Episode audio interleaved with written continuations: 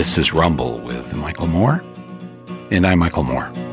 Come, you ranks of labor, come, Union Corps, and see if you remember the struggles of before. When you were standing helpless on the outside of the door, and you started building lanes on the train, on the train, and you started building lanes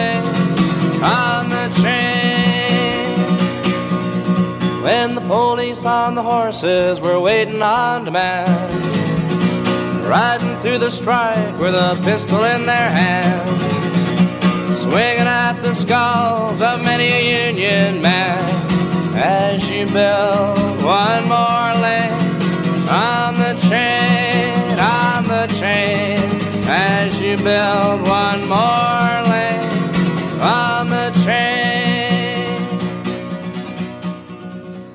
It's the dead of winter, folks, and everyone's hunkering down, hunkering down to avoid Omicron, or, well, at least you should be.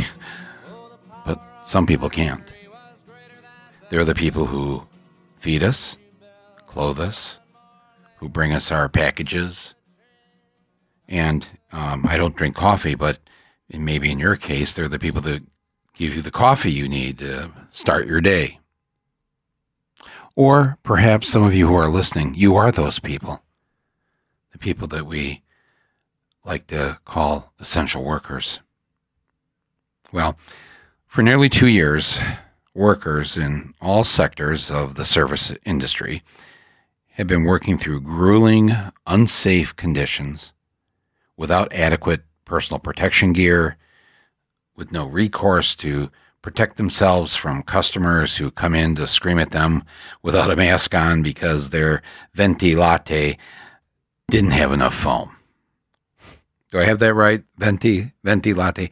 Again, I have to admit, I'm I'm not much of a coffee uh, person, but what I have been following is the inspiring campaign out of Buffalo, New York. So they've had a vote at uh, three of the Starbucks locations in the Buffalo area, and two of them have voted in the union. And they are the first unionized Starbucks anywhere across the United States of America. My friends, this is huge. And it's an historic victory for an industry, service, fast food, etc., that is defined by harsh working conditions at low wages for something that was by our own government defined as essential businesses from the start of this pandemic. And about all that got you was people banging their pots and pans for you at seven o'clock every night. Not much else, because you're still vulnerable. You still have to work there. And moreover, Starbucks itself, when you think about this company, it was practically built from the ground up to stifle any kind of union activity, any kind of organizing. So this was truly an uphill battle in Buffalo. And these wins um, are already making a seismic impact. So I'm excited to have on two of the main organizers from the Starbucks Workers United on today's episode of Rumble, uh, Jaz Brisack and Casey Moore, uh, no relation, uh, both out of Buffalo, to tell us about this historic win and why it's just the start of the struggle. So I'm going to thank a couple of our underwriters here for today's episode. You may want to just start sharing this with uh, uh, friends, family, co-workers at your places of employment that do not have a union uh, to protect you. But let me just give a shout out here to my underwriters for today. And the first one is Netflix. Uh, Netflix has uh, been a, a long time uh, supporter and underwriter of this podcast. I'm extremely grateful for that. And for today, Netflix, in underwriting today's episode, is doing so by putting forth and promoting their incredible documentary called Procession by the acclaimed filmmaker Robert Greene. Procession follows the cathartic journey of six men as they come together to collectively work through their trauma by directing a drama therapy inspired experiment.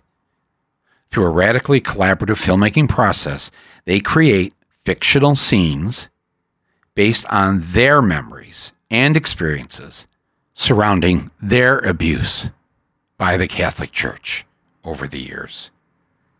It's this is an amazing documentary because it blends in all the the church rituals, the culture, the hierarchies, all the systems that worked hand in hand to silence any complaint from the abused.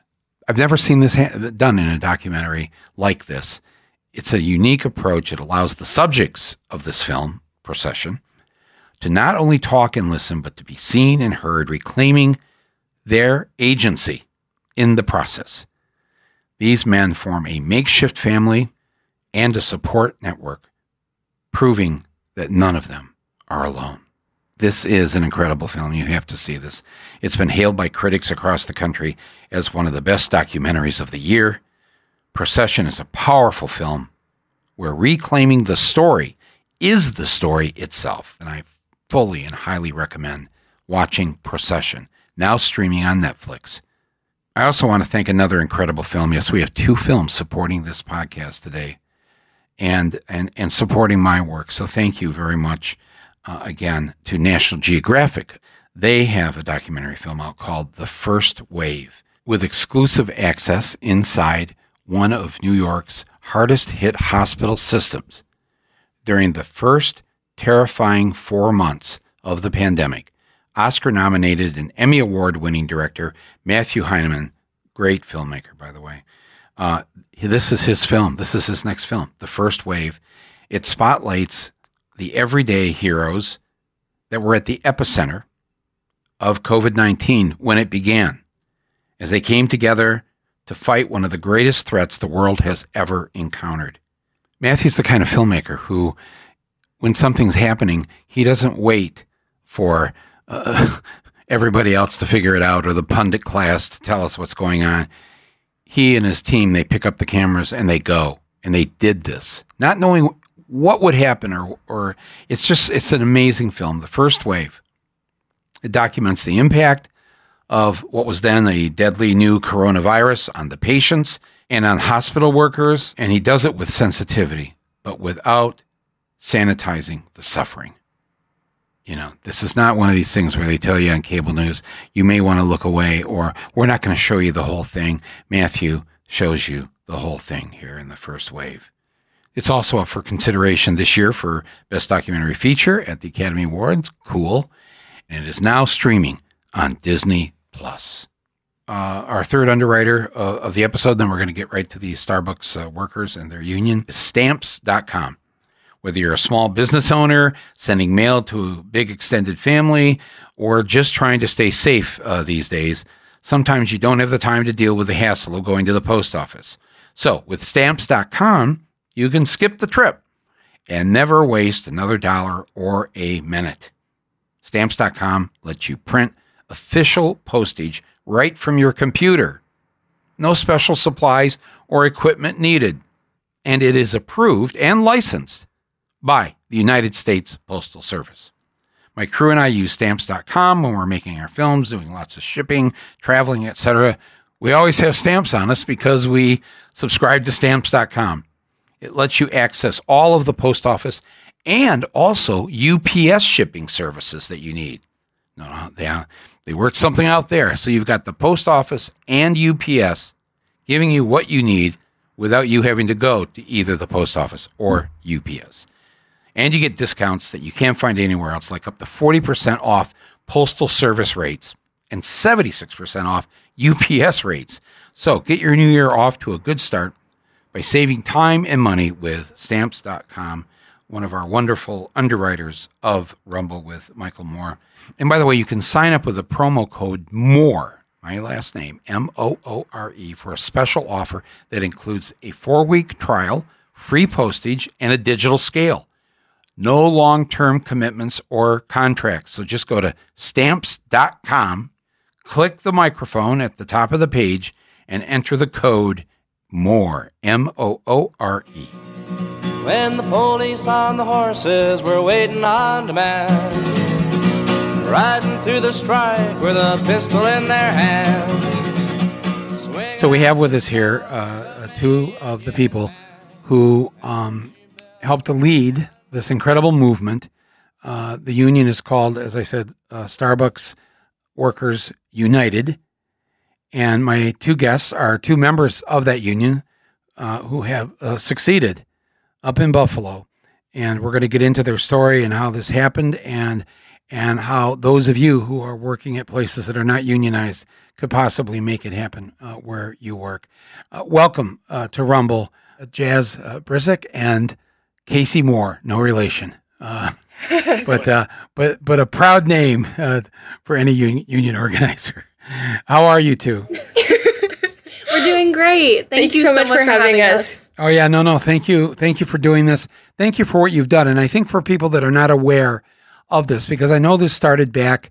There's there's as I recall, there's three different Starbucks locations up there. One in Buffalo, one in uh, is it Elmwood, and what's the third? Uh, was it Genesee? Yes, so there were three elections um, held so far. The two that are um, unionized are Elmwood and Genesee, and then there's been three more in Buffalo and a bunch more around the country going to votes following. Okay, wow, that's incredible. So walk this back a little bit and start at the beginning and tell people how this occurred because those of us who are just civilians who just uh, you know uh, I'm, I'm not really I hate I should should I admit at the beginning of the episode that I'm not a coffee drinker? Um, that's okay. You have tea. I've had tea. I've had oatmeal at Starbucks. So I'm, I'm I am I am familiar with Starbucks but but um, this this is um, this is new and rare and amazing. And so I want you to tell uh, our listeners here how this happened and how this happened in a place we lovingly call Buffalo. Well, I think it started honestly before the pandemic um, with a coffee shop unionizing called Spot Coffee. And those baristas overcame a lot of union busting from Spot uh, management and formed their union, um, won a really good contract, and inspired baristas across the country to do the same thing um, whether that was um, Colectivo and some of the other unions that have started organizing, um, and one or Starbucks workers. So I know the first Starbucks workers to reach out about unionizing reached out in 2019. So it was a long time coming. Obviously, the pandemic interrupted that um, and put things on hold for a while, but certainly there's Starbucks workers everywhere who've talked about this for a long time. All, all over the country, right? Exactly. What happened in Buffalo was a perfect meeting of a very strong union town, um, baristas able to take on the fight, and a union willing to back us up. And who and who is backing up? You call it Starbucks Workers United. Is that a part of uh, the AFL or some other union, or is it its own entity? It's part of Workers United. Workers United, right? Okay. That's a union that's a independent affiliate of SEIU. Um, but Workers Right. United Upstate New York is really committed to organizing this industry, um, which started with Spot and is now growing. And what do you call the industry itself? Are we talking about uh, food workers, uh, fast food workers? Uh, what what what is the kind of the, the goal and the focus of the organizers? Yeah, I would say, you know, we're talking about the service um, sector industry, really. Um, and folks, like you said, who are baristas at Starbucks, baristas at Spot, um, you know, folks who are fast food workers. And, you know, I think a lot of the people that have been called essential workers throughout this pandemic, um, you know, who were deemed essential enough to risk their lives to go into work to make sure people could pick up whether that was a coffee or a hamburger or whatever it was, um, but you know haven't been given the resources or wages or working conditions that they deserve, especially being called essential workers. Right. That's that's a very important point to make. And and the and what kind of what are the safety concerns that you and the other workers have? Because I've read that there have been there's a number of places that um, uh, seem to have little concern during COVID for the people that are working for their company? Well, I can speak to that as a partner at the Elmwood store that walked out over COVID safety um, last week because what happened was we had an outbreak of COVID in our store, and mm. um, you know, people were people tested positive, and then about a third of the store ended up being on self isolation. Um, and we met with the company and asked them, you know, can we close the store? Can we get KN95s? Can we change the policy so that we can deny service to people who aren't complying with the statewide mask mandate? And all of our requests they said no to. Um, so we ended up feeling like we had no choice but to walk out to try to keep us safe. And I, I would just like to add to that, you know, Starbucks Starbucks' response to COVID concerns has not been actually about our health and safety. It's about union busting. So, for example, um, in Arizona, um, there was a, there's a store that's filing for a petition that is about to have their election, and they had two confirmed COVID cases, and the store was shut down for five days. At the same time that the Elmwood store, they wouldn't shut it down um, for the same reason. Um, similarly, we just had a store that filed for a union election in Cleveland, Ohio, which is really exciting. They filed for a mm-hmm. petition on Monday. Guess what? Today's Wednesday, and Starbucks just announced that for Cleveland, they're going to drive through and mobile order pickup only. Wow. So it's yeah, so it's really it's not a concern for our safety unfortunately. It's it's a concern to bust our union and it's very obvious at this point that they're only choosing to do so when when they think it can it can benefit them. But when it actually comes to our health and safety, that's not um, clearly a concern. So what was what was the original thinking in terms of you and your uh, your fellow your coworkers there when you first started thinking about maybe we should consider unionizing? What was there a, a moment? Was there some epiphany? Uh, something uh, that the company did? I'm just just uh, start at the what sparked this and and why you thought it might be possible uh, to to organize as a union at Starbucks.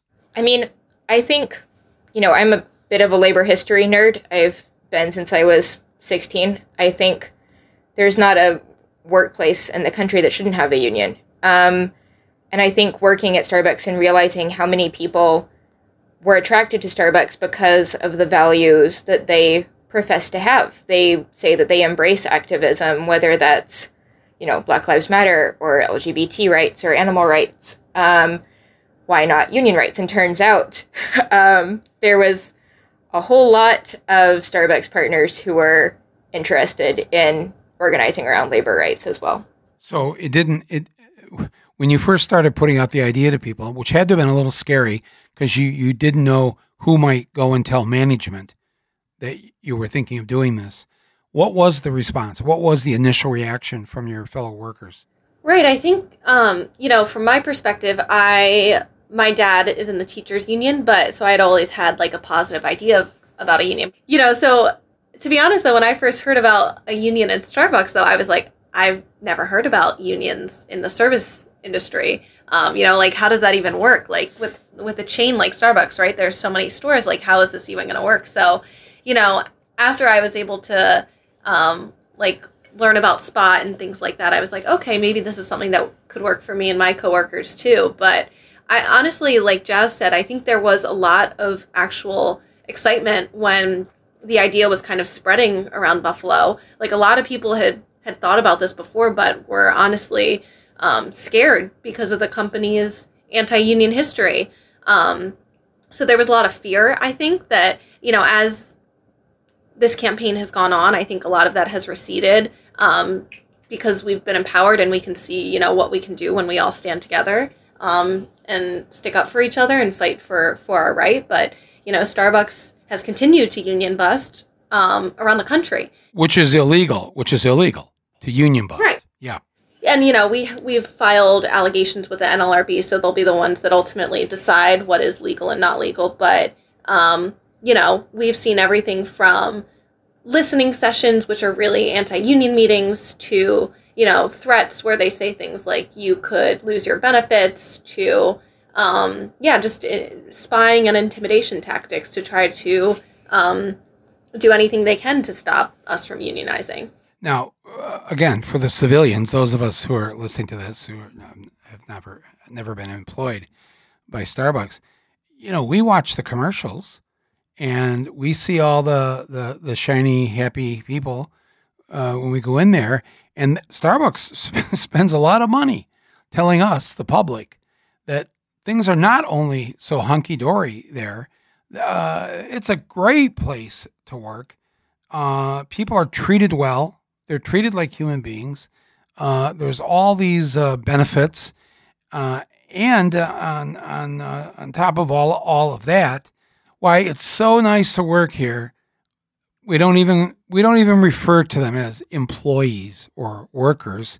They're partners and I, you used that word a little bit earlier, and I, I and I thought, well, don't Mike, don't make a point of this because I don't want anybody to lose their job here because you referred to yourself as an employee uh, and not a, a partner. But just for the people listening, I don't want them to think that the two of you have a one third share in all the Buff- all the Buffalo Starbucks.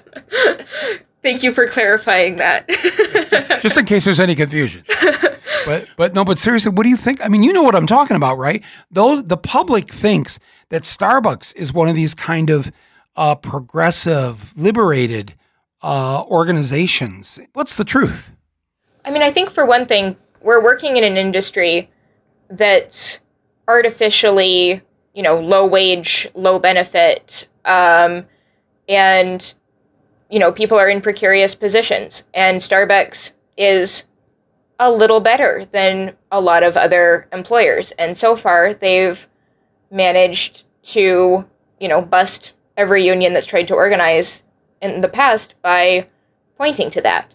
And I think we really came together to say just because something's better than it could be, why can't it be the best it can be instead of defining Starbucks around, you know, is it better than McDonald's? Is it better than Dunkin' Donuts? We're saying why isn't Starbucks the best that it can be as Starbucks? Because when you have corporate folks worth billions of dollars and, you know, partners that can't pay rent and put groceries in their fridge, something's wrong. And there's no reason that this industry is paid so much less than manufacturing or other industries. The reason that we're paid so much less is because we have no unions. It seems like Howard Schultz, and I've you know I've read his stuff uh, over the years and seen him on shows and whatever. Uh, part of the Starbucks business model has been to ensure that there are no unions.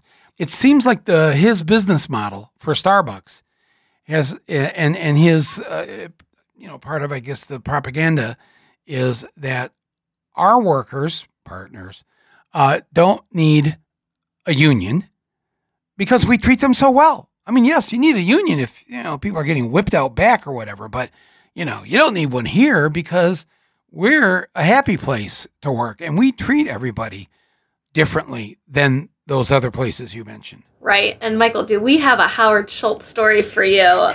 Um, oh, please, please let me get the camera crew in. I know we, we might need there. We might need Go a cam. We might let's revisit that. We might need you with a camera crew down the road. um, I'm, I'm, I, I always, I accept most invitations, so thank you for that. I always, I always want to help. You know, for, I mean, I don't know what you know about me, but I'm, my uncle uh, was in the sit down strike that founded the United Auto, Workers, the UAW, uh, back in 1937, and um, so this has been, you know, in my family forever. But uh, but tell me about the the Howard Schultz story that he would not want you to tell me. so yeah, so leading up to this, I mean, to to go back to your point about you know Starbucks is a progressive company, I think you know honestly, I was, and I think a lot of other partners were like a bit naive about what to expect from Starbucks because there is this kind of feeling about that Starbucks is better. You know, Starbucks isn't Amazon. They're not Walmart, you know, these these big companies that you think of as not having the same mission and values and respect for workers. But unfortunately, the truth is that you know, a lot of that talk is hollow um, and is just for PR. And I think what we're trying to do is make Starbucks live up to those mission and values that they stand for because a lot of people do love um, Starbucks and do want to make it better. But um, going back to our Howard Schultz story, um, this was like leading up right before the first three elections up here in Buffalo. And we all got this text and this this big thing and it was like there's going to be a surprise guest like come to what hotel was it at it was at the hilton or think so. something like that some fancy hotel In Buffalo? yeah in buffalo So there's going to be a surprise guest uh, a- a- in Buffalo for all the area Starbucks uh, workers. right and even better you get paid to go you get paid and there will be food Drinks and small bites. yes The drinks were Pike Place coffee. Continue.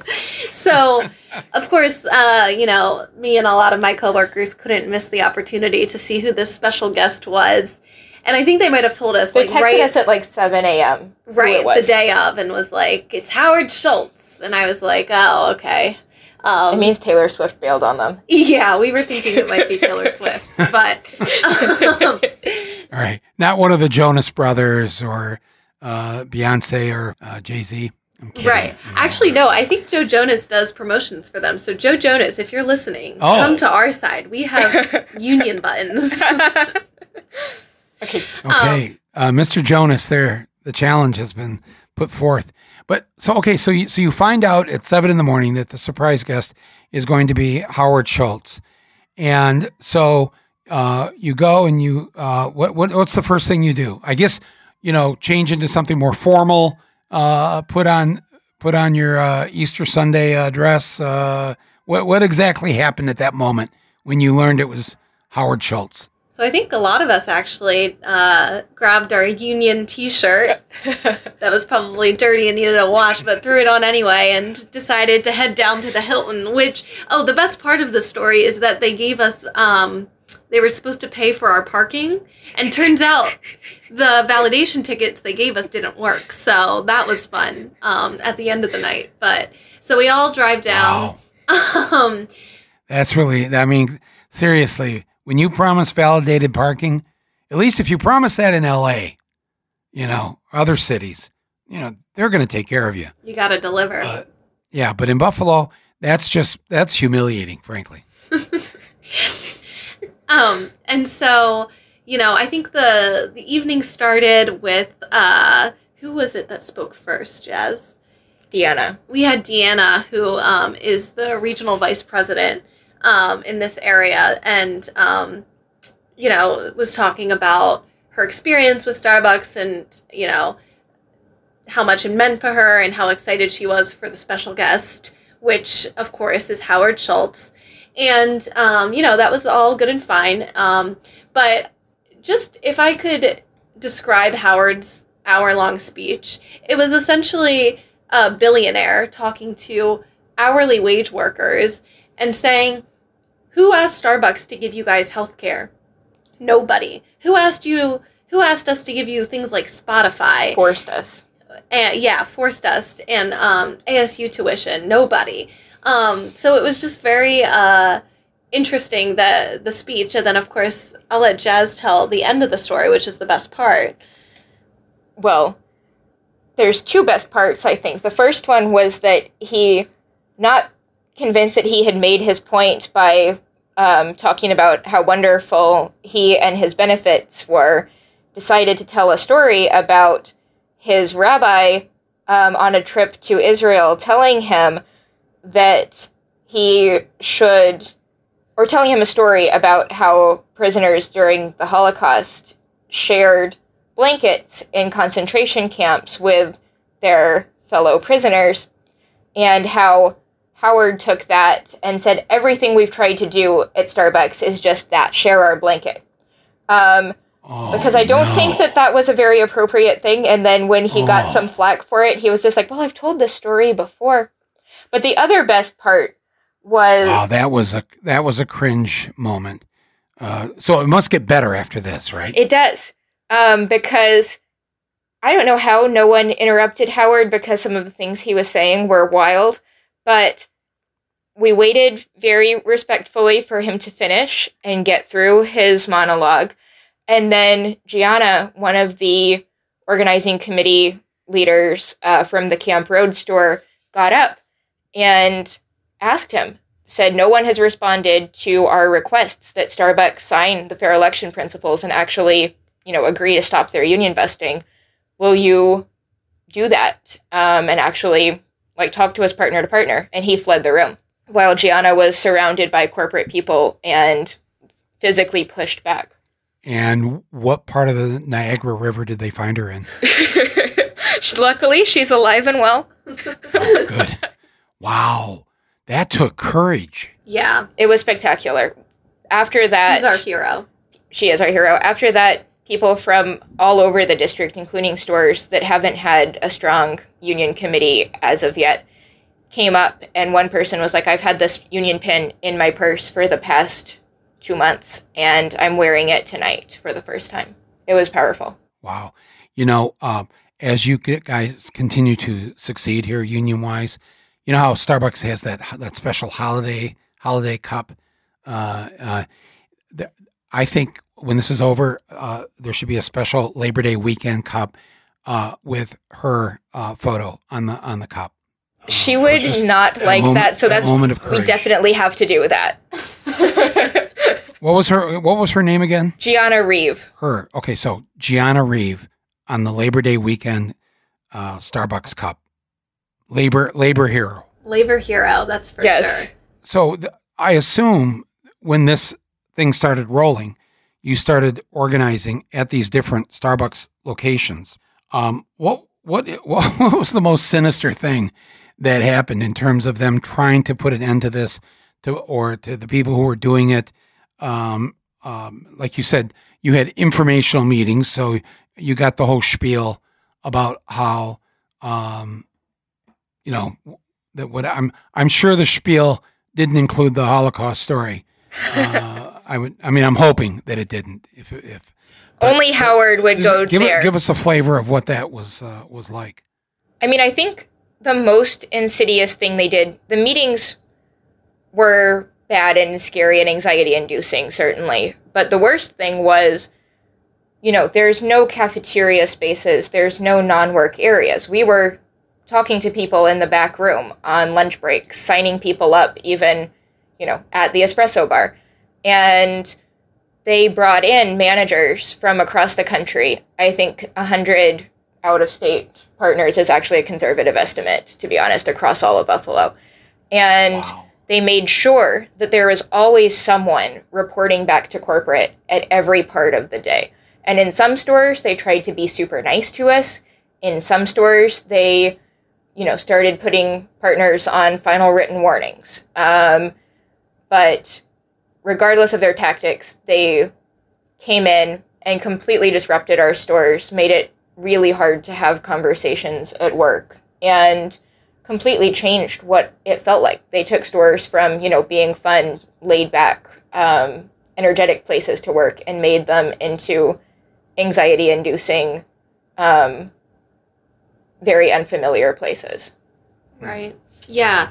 And you know, they they didn't do what I think a lot of people were really scared about. Like they don't they didn't come in and fire people, but what they did was have this nice guy attitude, um, which I think was um, sometimes worse in some ways because they made you feel it was just gaslighting. So you would have these anti-union meetings, um, and they their line is, "We're just giving you the facts," and they're not facts; they're half truths.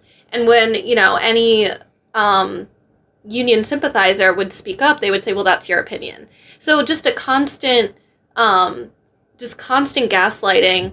Um, you know, for one of the final meetings at the three stores before they voted, they refused to let some of the more vocal union leaders into meetings. They locked them out of their own stores. Well, then And they then they tried them. to turn the folks who are inside that meeting against the people that they were keeping outside and tell them, you know, those people can't be trusted. They're not going to be there for you. Um, if you vote for the union, we're not going to let you transfer to any other stores for college. Like literally everything they could throw at them. And right, those are all hollow threats. That's not going to happen. But you know, they they use their words literally to try to scare people. That's exactly what they're trying to do is scare and intimidate. And luckily, in a lot of cases, it didn't work. Um, but it's it's got to stop. And as these campaigns continue to pop up around the country, that's been the biggest demand is the union busting has to stop here and now. It's unacceptable. Well, and, and now Elmwood is the first was the first uh, certified Starbucks in the U.S. and now Genesee is also certified. Um, and as And these we're, are, would you call them suburbs of Buffalo, Genesee, and, and Elmwood? Elmwood is a neighborhood in central Buffalo, so it's So that's in the city. early in the city. Yes, Genesee is in Cheektowaga, which is um, a suburb of Buffalo. Right. Okay. But as we're looking to bargain our, you know, first contracts, our number one ask of the company is that they actually put the fair election principles into the contract. And, you know, the Buffalo is the ending of their union busting campaign because our number one priority is making sure that no partners have to go through what we went through and that everybody can have the same right to organize that we are fighting for. Right. Right. Wow, that's so important to do that. That's really good that you guys are are doing that. So of the th- of the three there, the three stores that have been organizing, two um, have voted in uh, the union. Is that correct? Correct. Yes. And and the other one is where where are you at in the process with that one? Well, so we did not win that vote. There were some ballots that were delivered to the NLRB office, but were misplaced. Um, honestly, not 100% sure what is going on there. Um, but I think the union busting disruption was so great that, you know, if I think I think the we were asking the NLRB to examine that election because it certainly, you know, Starbucks laughed at us for asking for a fair election. It wasn't a fair election. Right. Wow. I think the whole process honestly just highlighted to me who, you know, before this didn't really have any idea about labor law, but having experienced this just shows it's not labor law, it's it's corporations law. It's it's not for workers. It was never for us and every single thing that we've overcome to get to this point has has been exactly that, us overcoming yet another obstacle. Um, you know, when those first three stores filed for a petition for an election, they didn't get it for another three or so months. And that was a tactic by Starbucks so they could do things like host these meetings and send in managers. Um, I mean, we have we had more stores in the area file for elections, and they closed one of those stores and turned it into a training store. And because of you know Starbucks using Trump labor board loopholes and delay tactics that they enabled, um, they've managed to make sure that that store that they completely disrupted and closed for over a month at least, um, well over a month, maybe two, became a um, still hasn't gotten to actually vote in their union. Well, this has been big news across the country, and uh, even people that don't pay attention to labor news or um, news entities that don't bother to cover anything to do with labor, uh, this has this has broken through, and so you know people know about this around the country. I would assume that workers at other Starbucks or other similar entities have probably contacted you to figure out, hey, how'd you do this, and what can we do? Is that has that happened? Yeah, absolutely. Almost every day we get requests to help on our Instagram or Twitter or email or whatever platform they can reach us at, reach us at. They're they're reaching out because I think, like we said before, so many people had this idea to want to unionize before and just didn't know where to start or didn't think that it was possible. But you know, it it what we've said from the start is it only takes one, and and we've done that. We and we got two actually. We got Elmwood and Genesee. So we we only needed one. We got two, and I think the floodgates are kind of opening um, to the possibility that we we can do this. We can stand together and um, fight back and and have a better. It's inspiring. Yeah. So so so every day you get contacted. Do you have a sense when you're when you're done either communicating uh, via email or or Twitter or or on the phone, do you get a sense that, wow, this is going to happen in Cleveland or Seattle or wherever? Like, do you have a sense? Or, or do you just think, oh my God, they don't know what they're getting into? Uh, this will never happen. It's incredibly energizing. I was talking to um, some partners who are, are not public yet, so I can't say where. Um, but it was incredibly energizing to see, you know, them start figuring out over the course of the conversation that this really was something that was going to happen and that they could make happen. And I think there's at least 18 petitions that have been filed after Buffalo. Um, so it's spreading like wildfire now. Eight, 18 at Starbucks? Yes. Oh, so we're not talking about other service uh, uh, food entities. Just 18 more have been filed since what you, what you did up there. Since the first three.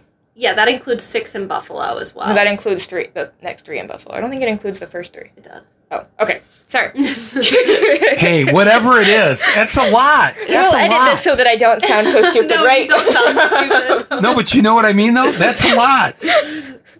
That's I, I never would have expected that it, it already uh, uh, uh, that a wildfire had been started here in Buffalo. And I'll tell you what, too, it's not just, I think it's incredible. You're not just seeing this in, like, you know, what you think of, like, liberal areas. It's not just New York or, you know, no no one has even launched in, in California or anything. It's been Knoxville, Tennessee, Tallahassee, Florida, you know, like Wow. places like where you don't even think that this would happen, but it's happening because people want it, you know? People are are saying like enough is enough and I think it's like a generational thing too where this economic system that we have is not working and people are saying what can we do and i think we're seeing unions as the the solution Yeah, let's talk a little bit about that. Why? Because th- this is something has happened, certainly during the pandemic. A lot of people have had time to reflect and consider how we want to live our lives. I think this seems to be part of a larger movement. The fact that, like in uh, the last numbers we have for November, four and a half million workers quit, just outright quit their jobs in just one month. And then there's all the others who have been quietly getting the union cards, quietly uh, doing the organizing, and then not so quietly. And the walkouts that have taken place, the actual strikes that have taken place with places that are already unionized. And then Kellogg's, Kellogg's of Battle Creek, Michigan, huge strike. And and at the end of these strikes, people seem a lot, or maybe a little, but maybe a lot happier. I mean, do you get a sense that that you are not only part of this moment, but you are helping to create this incredible movement and moment that we are in when it comes to people who work, and I mean W, capital W, work for a living. I mean, I think certainly because it's Starbucks, there's a certain amount of attention that um, our campaign is getting that I think means people are realizing this is truly possible. I think, you know, the turnover in this industry is higher than ever, but it's always been high. And that's been kind of an accepted fact of doing business. I mean, even as we've been organizing, people are like, well, if you don't like it, why why not just leave? And we're like, but we do like it. We just want it to be better. And I think that's something that, you know, Starbucks might have tested with their union busting campaign, but the partners truly do love working at Starbucks and care about this company, or, you know, we would have walked. when you say uh, that's very interesting the way you put that. People say to you, "Why don't you just quit?" Well, actually, we do like working here. We just think it can be better. Define better for the people that are listening. i mean the biggest thing is you know because it's a public facing job like we are the ones the baristas are the ones that are in the stores day in and day out doing the work interacting with customers like we're we're the face of starbucks without baristas i know people like to say the robots can come in but they have not worked at starbucks if they think that robots are going to make your caramel macchiato the way you want it with extra caramel drizzle it's just not the way it works Yeah, so we are the ones that are in the stores day in and day out. We know how to make these stores work the best. You know, I think people like to th- like to say things like workers are against technology and things like that. We're not. Like we we know the tech can work for us. We just want to say and how it works and how to make our stores the best they can be because at, at the end of the day, we're going to have the best ideas. So it's about, you know, having a, a voice, a say, a seat at the table. But, you know, to make it better, I also think that if you're working 40 hours a week, when you're on your feet all day, like literally running around, um, like you shouldn't have to have another job. You shouldn't have to work 80 hours a week to have a, a decent standard of living. And I think that's the number one thing in this industry is, you know, people have two, three, four jobs sometimes. And there's no reason for that. There's no reason for that at all, especially with a company that just gave their CEO a $20 million bonus in the middle of a global pandemic. Like it's unacceptable.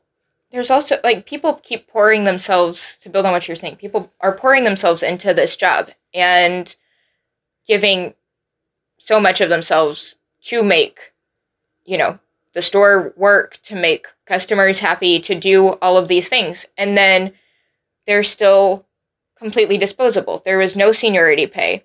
Um, my 11 year coworker who had been, who was in many ways the leader of the campaign, was making just 16 cents more than me. Um, and I was making the same as a new hire. Um, and I think, you know, there was no recognition for the long term people and no valuing. Partners shouldn't have to go hide in the back because a customer is being creepy.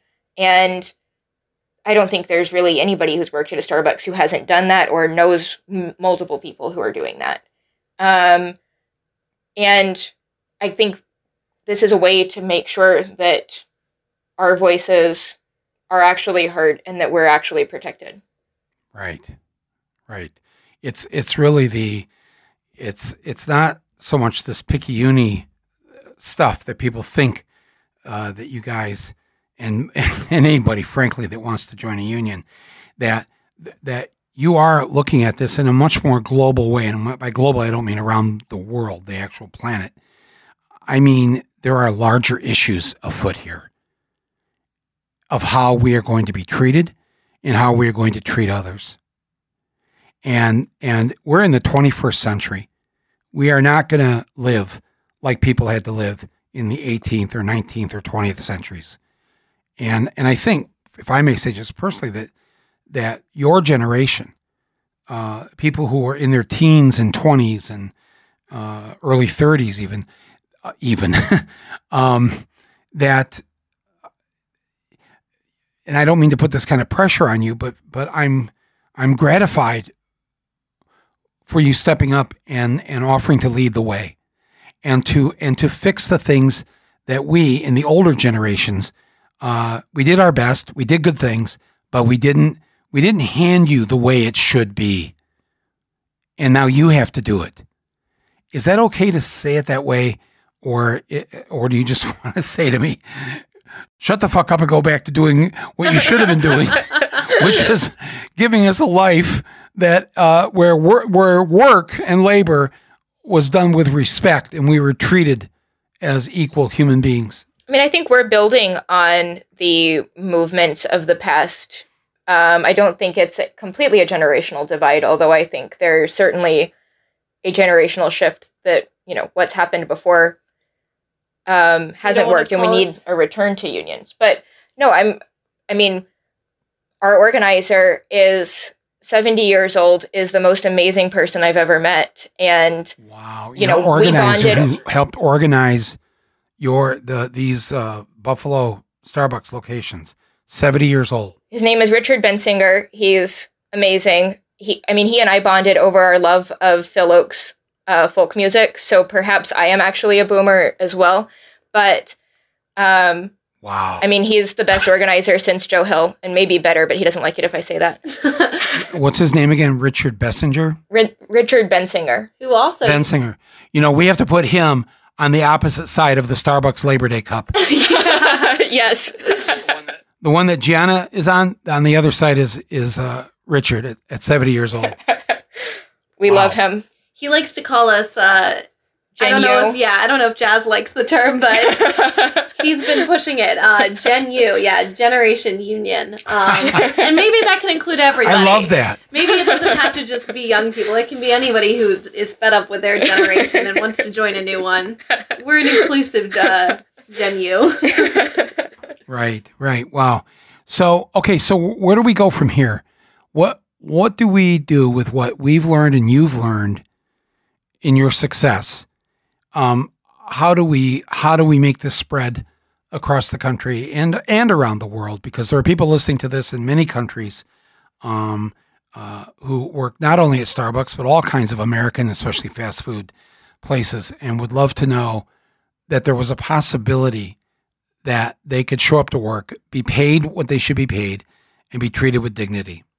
Well, right now we're in a fight for our lives to get a good first contract because winning the election is certainly a milestone and certainly something that I think has been a catalyst for a lot of folks trying to organize.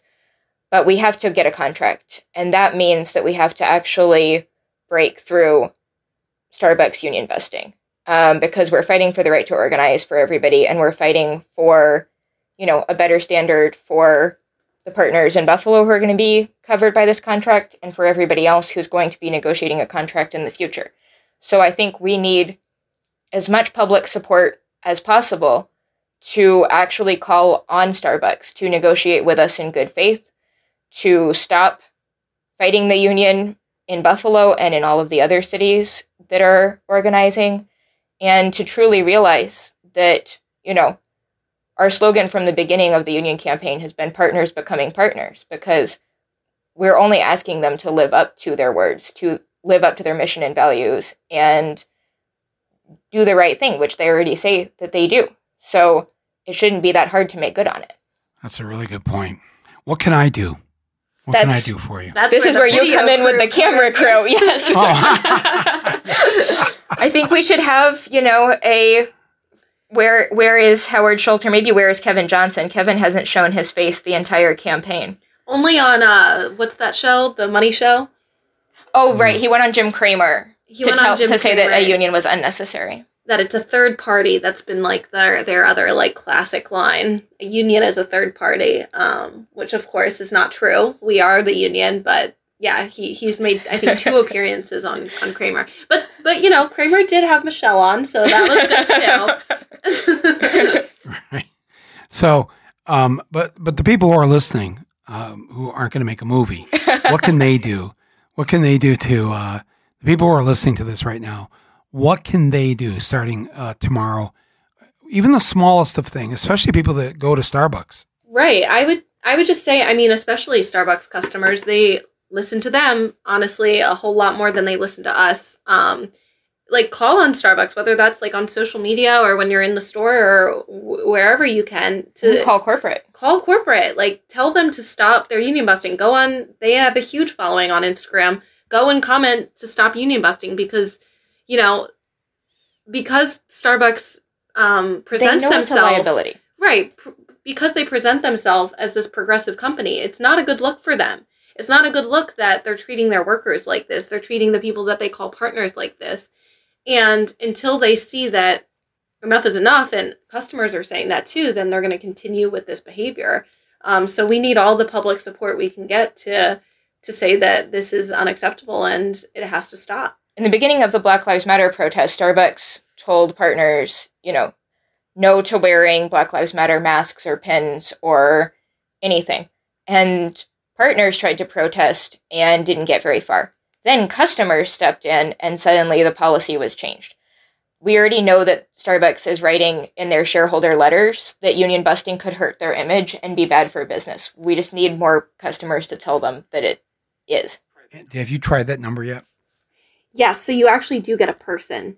Um, You do? You, yeah, I don't think it's a. I think they, they um, like have a a company that probably runs it, but um, you do get to talk to a person. Uh, okay, let's give that number again, Donald. Have you tried it yet? I haven't tried it yet. You can even have you dial it yourself if you want. The number for Starbucks customer service is 1 800 Okay, 800 782 782 7282. 7282. All right, we're going to see if we can get uh, Starbucks uh, headquarters. Uh, we're going to get the, make sure we got the right number and uh, get them on the phone. So uh, while our our crack engineering team is setting this up, uh, we had not planned to do this, so we're just we're just going to do this on the fly. Welcome, and thank you for calling Starbucks Coffee Company. We are here to help. Pour continuer en français, appuyez sur le 2. Oh, oui, oui, oui. If you are calling about a Starbucks card or Starbucks rewards program, press 1. For questions or feedback about one of our stores, our products, or our company, press 2. To repeat this menu, press star. If you would like to chat with us online, press 1 now, and we'll text you a link. Message and data rates may apply. Otherwise, please stay on the line. Okay, I want to talk to a person. This call may be recorded for quality purposes. I Please hope so. hold while we transfer you to the next available representative. It is being recorded. Did you know that you... Can I help you? Oh yes. Uh, hi. What what is your name? Hello. My name is... You know, Donald. We have to cut his name out. I'm I I don't know if I'm more worried about the uh, uh, the Nicaraguan government or the government of Starbucks Incorporated, but uh, um, let's just not get him in any trouble. Where are you at? uh, where we are located Yeah, where are you located? on Central America. In in Gua- Guatemala? Uh, no, Nicaragua. Oh, Nicaragua. Oh, I've been there. It's a beautiful country. Listen, um, the reason I'm calling is I'd like to uh, have you give a message uh, to uh, the corporate executives uh, uh, at Starbucks. And my name is Michael Moore, M O O R E. And um, I would like uh, to tell them that I, uh, as a customer, because of the oatmeal, I want Starbucks to support its workers who want to start a union. Unions are great things. They built this country. They gave us the middle class, and um, and I and I just I've been reading about uh, Starbucks workers organizing uh, unions, and I really uh, I want to say as a Starbucks customer how much I am in support of that, and I'm against any business uh, that tries to stop its workers, in this case its partners, uh, from forming a union. Did, did you get all that? Absolutely. I can understand all your comments, and let me right now make a report to share with the specialist team your situation, okay? Your comments about this specific situation that is going there and about the rights of the different um, employees that we have. Um, you know, they have like the right to do it, and absolutely that we are going to be here to help them and to support them, and at the same time to uh, get all the feedback that we need to get in order to understand how do you feel about it. So that way, let me share the feedback right now, okay? I would be so appreciative of you if you did that. Uh, it would mean a lot to, to me, and I'm telling you, I know it'll mean a lot to thousands, if not hundreds of thousands, of people who go to Starbucks every day, and and who want to support the workers in their rights uh, uh, to form a union. Excellent. So let me tell you that we have like a phone number for the corporate office. So on that way, if you want to reach them, I can provide that information to you right now. Oh, good. Please, thank you. Seattle corporate office phone number. Let's see. You know, when I was growing up, Nicaragua um, had a dictator. His name was uh, Somoza. Did you ever read about him in school? Or yeah, Yeah. Absolutely. Yeah. Yeah. That is the um, like the part of history of this country that many many people know because it was so so difficult, right? difficult, and very difficult. We have like a like a civil war here yes, uh, for that, you know, to uh, remove them from the power. Thank So God. That was. Yeah. thank God. Yeah, absolutely. Yes. Because you know, many people were suffering that um, system that was against uh, civil rights and and human rights too. So absolutely, that was not good. But right now, you know. Uh, could be different, but you know we are doing what we can do. You're doing. I know. I've. I don't want to get you in any trouble. You're doing what you can do. I've been following it on the news. Just know that that as as an American, as part of a country, sadly, that supported the old dictator many many years ago, um, that um, I'm a big believer in leaving other countries alone to sort out their own political issues and uh, and not not have the United States invading or doing whatever you know we've we've done for many many years. So uh, good luck with all of that, and and uh, uh, you know I wish the best for you and the people of Nicaragua. I really enjoyed my time there. Thank you so much. Absolutely. Um, I really appreciate your words. And let me tell you that, yeah, from all the mistakes that we made, we learned. So I think that right now we are ready to start a new thing and try to do the things better. I hope that it is going to happen, right, and that we can like have a better future. Um, so you know, it's something that we have to learn in the way as you learn as a as uh, as a citizen of the United States. I know a little bit about your history, and I really know all the different uh, period of um, of time where you had to suffer many things, and that you were that you have been fighting for many reasons too. So, and you have been able to have like a big country and an amazing country right now. So. Right. That is awesome, you know. Right. No, I think most countries have. I mean, we had slavery, right? Um, we wouldn't let we wouldn't let women vote for almost 150 years. So, yes, we all we all go through these things, and generally throughout history, I think uh, good wins out over evil. Um, so, um, uh, uh, Nicaragua, I think, is probably already halfway there for having gotten rid of the dictator, and you'll get there uh, and through your, your what you're going through now. So, good luck with that, and God bless. And oh, by the way, I need that corporate number uh, for Starbucks. Absolutely. I will provide to you that phone number. So I was looking for it, so just give me a moment. So are you ready? Yes, sir. Uh, actually, I have the facts of this, of that corporate office. Um, the phone that is here, I don't know if it is going to work, if it is uh, accurate, but it's the 206 447 1575. 206 447 1575. And that is a, is that a phone number or is that a fax number? Uh, this is the phone number. Got it. Do you you guys still we still have faxes in uh, Nicaragua? Um, have you ever been here? I, I I've been to Nicaragua twice. Yes. Yes. Oh, Yeah. Amazing. The uh, I stayed in the old Intercontinental Hotel. I stayed there in uh, in downtown uh, Managua, and uh, and then uh, we drove up uh, to Honduras.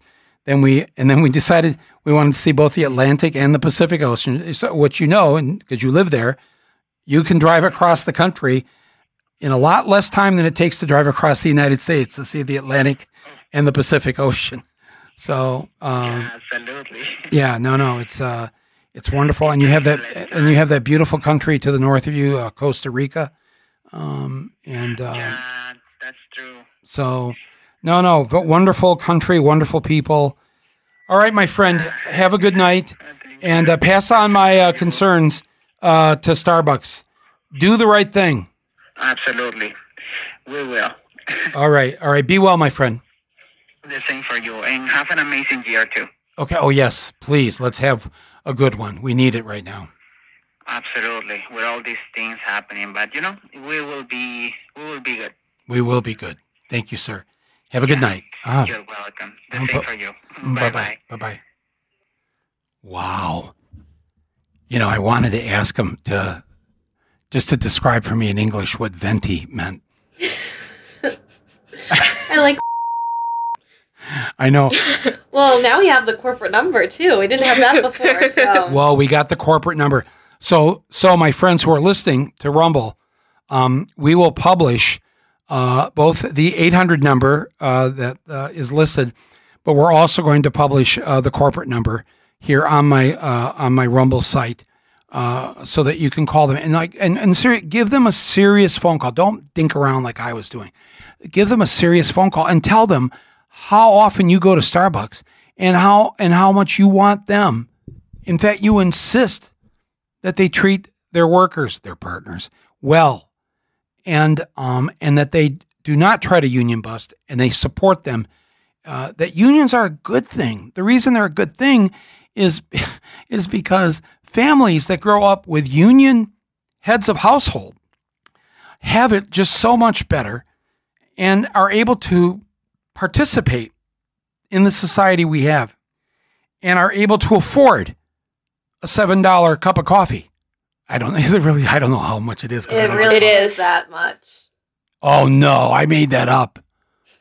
Okay, I get I see. I'm only going in for the oatmeal. for those of you who get the iced chais, I don't know how you that they get pricey. Add like some sweet cream foam, some drizzle, you're getting up there. How much? If I get the drizzle on top of all that sweet chai business, what am I paying? Uh, if you get like an iced venti chai with like pump of brown sugar, sweet cream foam, and drizzle, that's like a nine nine dollar drink. A nine dollar drink. Oh, Mister Schultz and board of directors of Starbucks. Come on, you got to share the chai. You got to share the chai. the other thing about calling corporate is we know that there's folks at all levels of this company that are supportive, um, including Yes, in yes, I'm sure. headquarters. Um, so, you know, I guess just to make the point, the company is union busting, but if you're calling them, there might be some friends there. So, Yes. Well, for instance, the man I just spoke to in Central America, working for Starbucks, I didn't use the words human rights. He did in describing your situation. You know, yeah. I mean, just think about that. Um, un, you're right. There are there are people in all companies that feel the way we feel and, and just wish that they hope that there's they're not alone and they aren't alone and that's a very good point you just made and so so um, treat the pe- people you are calling at starbucks with with respect but be firm in terms of your feelings and how you are not going to be going to starbucks if this is the situation in terms of how the workers are treated and uh, i will have on my podcast on my platform page here um, uh, if you don't want to call, I'll have the phone numbers. If you don't want to call, uh, we'll have the uh, email address uh, where you can write to, to Starbucks. That's a that's a good and easy thing for all of us to do. And um, if we have 150,000 people listening to this over the next weeks or days or whatever, man, that's a lot of communication with the people who run Starbucks to let them know how we feel about this. Um, so thank you for suggesting that idea. I hope it didn't get you in any trouble. Um, but uh, I think you're actually already in enough trouble already. If you get my gist. good trouble. Yeah, good troublemakers over here. Good troublemakers. If you're in college, maybe don't drop out yet. Um, We so- graduated. We're good. oh, you, you've graduated. Oh, you've got a degree. Okay, no problem. Um, but seriously, this has been great. Is there any final words you want to say? Anything maybe that we didn't cover um, uh, to the people who are listening? The microphone is yours. The point is that everybody deserves the right to organize and to have a seat at the table. And you know, Starbucks has a metaphorical seat at their boardroom table where they um, say they consider the voices of, of workers, of partners, as we're called. Um, but then why is it empty? And that's what we're doing is trying to fill that seat at the table. Um, and we're just trying to make it a better place and a better place to work at the end of the day. Just so I understand, the board when they meet at Starbucks, they have uh, an empty seat at the table, and that is to represent the workers' partners of Starbucks. yes. wow. And they Yeah. had a vote um, in the past year to try to get an actual barista in that seat, and the sh- board of directors urged shareholders to vote that down. So it did not pass, which says a lot. Wow. Do, do you know that like in, there are a number of countries where up to half of the board has to be elected by the workers partners of the company. Did you know that in Germany for instance, I think it's 50-50 there. Some countries it's 51-49, you know, 51 in favor of the owners. Yeah. But nonetheless, uh, it is the law of the land in many uh, progressive countries that the workers are very much represented, not token, real representation on the board of directors. Should put that into the request too. make it a, make that one a venti Yeah. and put some drizzle on it. Some drizzle on it. Damn, nine dollars for the drizzle. And did you say a pump of brown sugar? and the sweet cream foam, which is definitely the, you know, how many blenders does it take to make a drink? Sometimes I think that we should have a competition. Right. Wow. Okay. So listen, uh, we're all going to do our best to uh, support you and uh, keep doing what you're doing. Uh, keep us informed. I'll be talking about it. I'll be posting about it. Um, uh, people around the country, when you hear that the local Starbucks, uh, the workers are trying to organize there, go in there and su- support the hell out of them and, and let the manager and the people there know how much you want this Starbucks. I want union. I want union coffee in my hands. I want a union frappuccino. I've never seen I've never seen a union frappuccino. If you come to Buffalo, we'll make you one. Yeah. Oh, that, I'm putting that one down on my neck. On my when I I'm, see my I've already got my when I when I'm the when I'm allowed to drive back to Michigan. I'm gonna go up uh, through upstate New York. I'm gonna cross. What's the bri- the Peace Bridge? Is that it? Yep, five That's- blocks yeah, from that- my house. that goes across uh, uh, the Niagara River there into Ontario, and then you just stay on that road, and I, that's how I get to Flint. You know, you just go, don't go down toward Detroit. You just stick over to Sarnia and uh, and Port Huron, and uh, and I'm home. And on the way there, I'm going to stop into a Union Starbucks and have a Union Frappuccino. Hell yeah. Oh man, this is this is. I will bring my camera for this one. We'll have a we'll make a little short out of it. Sounds amazing. And then we'll visit our friend Howard Schultz.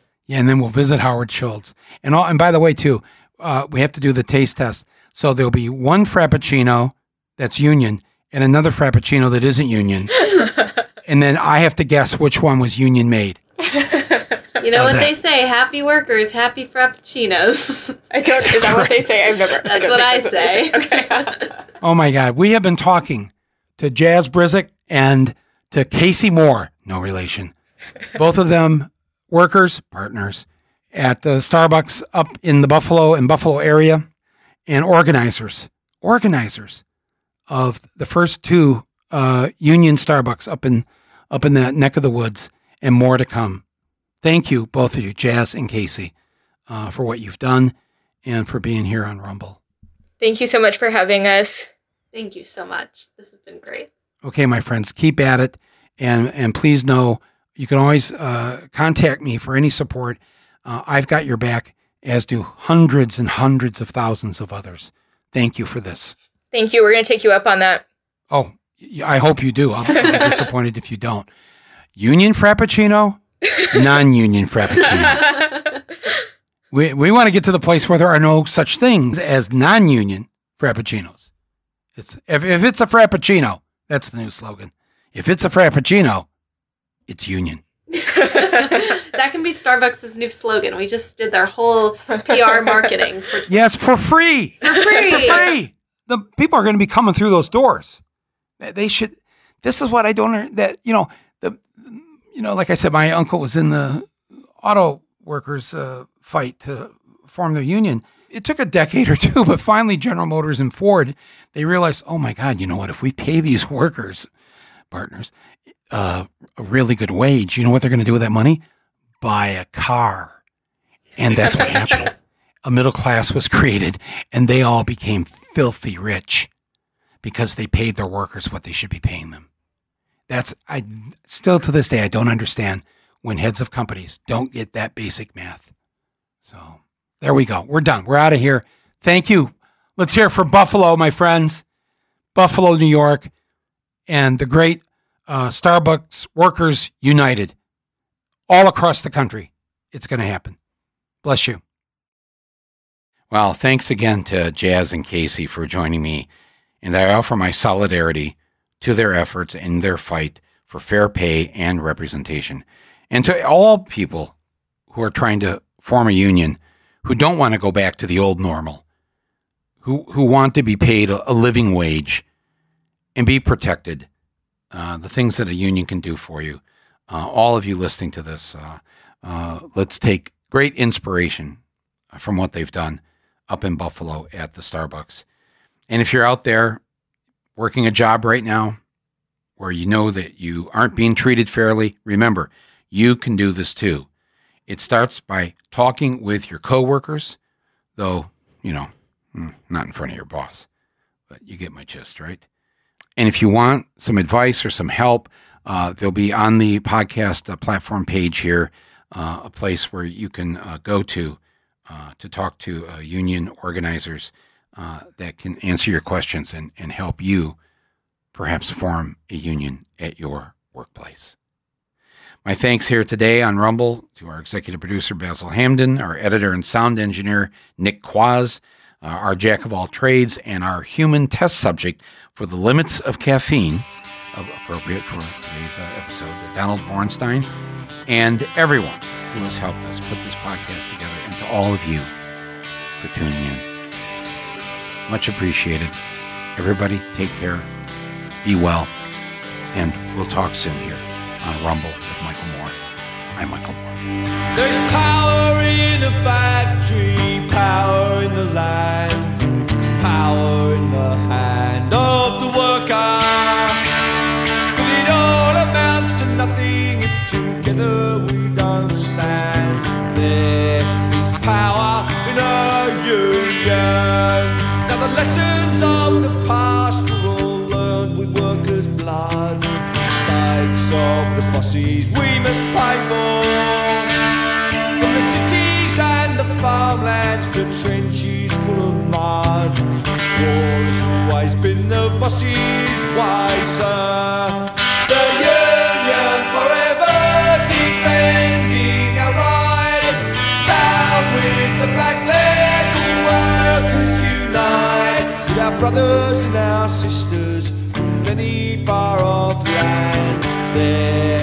power in a union. Now I long for the morning that they realise brutality and unjust laws cannot defeat us. But who'll defend the workers who cannot organise? And the bosses send their lackeys out to cheat us. Money speaks for money, the devil for his own.